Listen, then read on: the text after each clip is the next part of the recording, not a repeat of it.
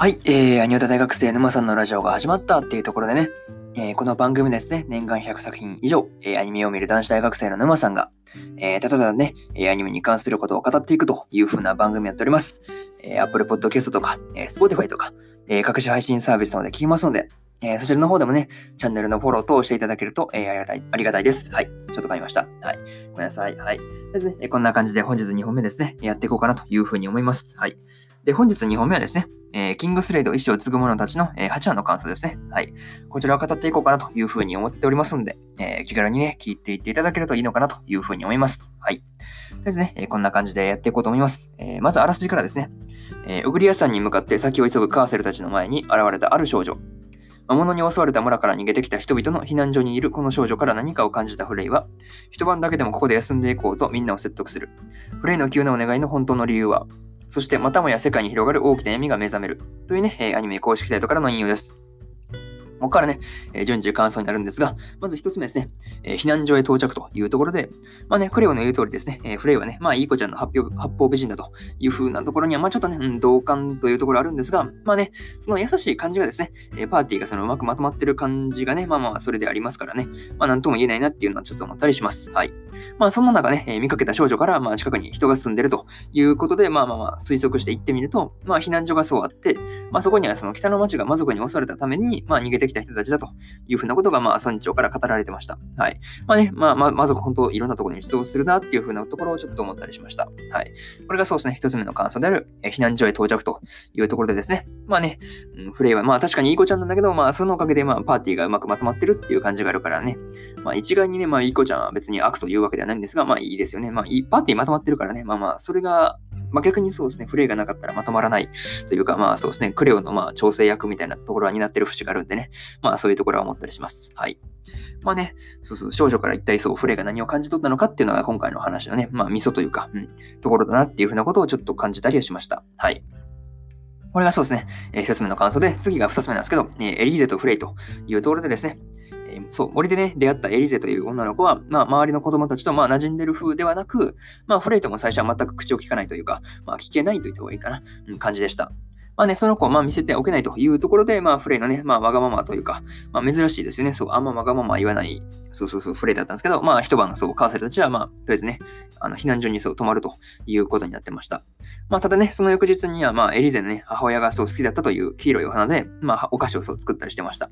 まあ、それがきっかけで、まあまあ、周囲ともね、まあ、打ち解けれて、まあ、一安心といったところだったんですけど、まあね、このあたりのパートでは、えー、フレイのその面倒見の良さというか、うん、そのあたりに、えー、焦点が当たっているなというふうな感じでした。はい。これがそうですね、二つ目の感想である、えー、エリゼとフレイというところですね。はい。とりあえずそんな感じで、なかなかそうだな、まあ、エリゼとフレイの話だったんですけど、なかなか、そうですね、なんかどんどんね、あの打ち解けていくというか、うん、あのエリーゼがね、まあ、どんどんフレイに対して心を開いていくという、なかなか描写がそうですね、まあ、良かったかなっていうふうなことをちょっと思ったりしました。はい。まあ、なかなかね、そう、これをきっかけにね、そう、馴染んでいってたんで、良かったなっていうふうなことをちょっとなんか、そうですね、エリゼがちょっとね、なんか、教育的にかわいそうな感じだったんでね、そうそう、親がいない、親がね、そう、魔族にやられたっていうのがなかなか、そうですね、なかなか悲しいというか、うん、そういうところはさすがに立ち直れるかっていうのは結構思ったりしました。はい。これがそうですね、2つ目の感想で、次が3つ目なんですけど、魔族との遭遇というところで、まあね、フレイに旅立ってほしくないエリーゼがですね、まあ倉庫にフレイを閉じ込めるという、まあまあまあ防御というか、うん、なかなかまあちょっと強引な手段を使ってましたが、まあただね、カーセルに言われて、まあまあまあ倉庫までやってきたところで、まあミミズのようなね、なんか魔族にそう襲われてました。まあね、その2体もいたいたっていうのがなかなかそうですね、厄介だったんですけど、まあね、フレイがその必死にね、まあ近くにあった倉庫の中にあった、まあ斧でね、まあ倉庫から脱出して、まあエリーゼを守ったというのはなかなかそうですね、あの、いいシーンだったなっていうふうなことをちょっと思ったりしました。はい。なかなかね、そう、こういうね、まあまあまあ、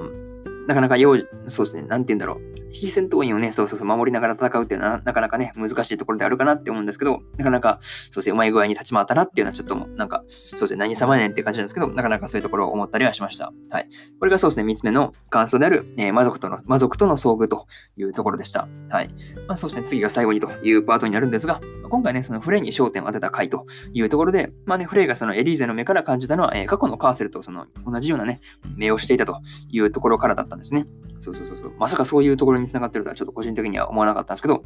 あなるほどね、カーセルもそうそうそうそう。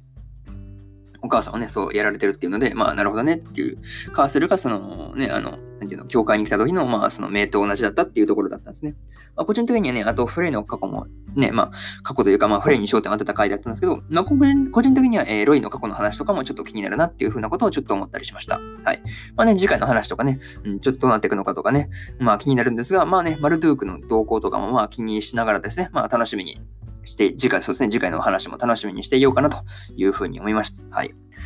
そうですね、なかなかそう楽しみだなっていうふうな、すごいね、個人的に結構キングスレイドめっちゃハマってるんですけど、そうですね、まあそうですね、機会があればそうですね、ゲーム、そうですね、ダウンロードしてやってみようかなっていうのはちょっと思ってます。はい。まあね、そんな感じで、そうですね、今回の、えー、キングスレイド、一生継ぐ者たちの、えー、そうですね、8話の感想をここまでにしようかなというふうに思います。はい。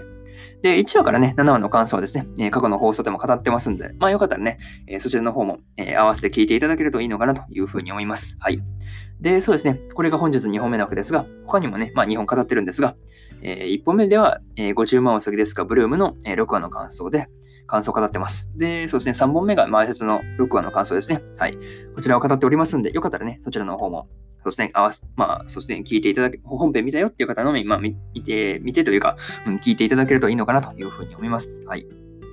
で、えー、明日は、えー、魔女の旅旅の、えー、第8話の感想と、えー、男女に出会いを求めるのは間違っているだろうか3のね、え8話の感想ですね。はい。この2本を語っていこうかなというふうに思ってますんで、よかったらね、え明日も聞きに来てみてください。はい。そうですね、えこんな感じで、とね、えそうですね、アニオタ大学生沼さんのラジオですね、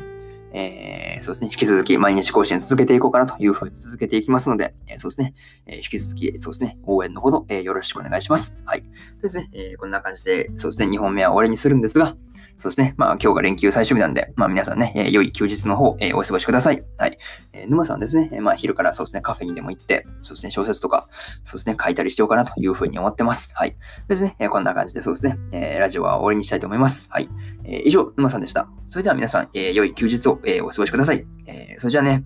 バイバーイ。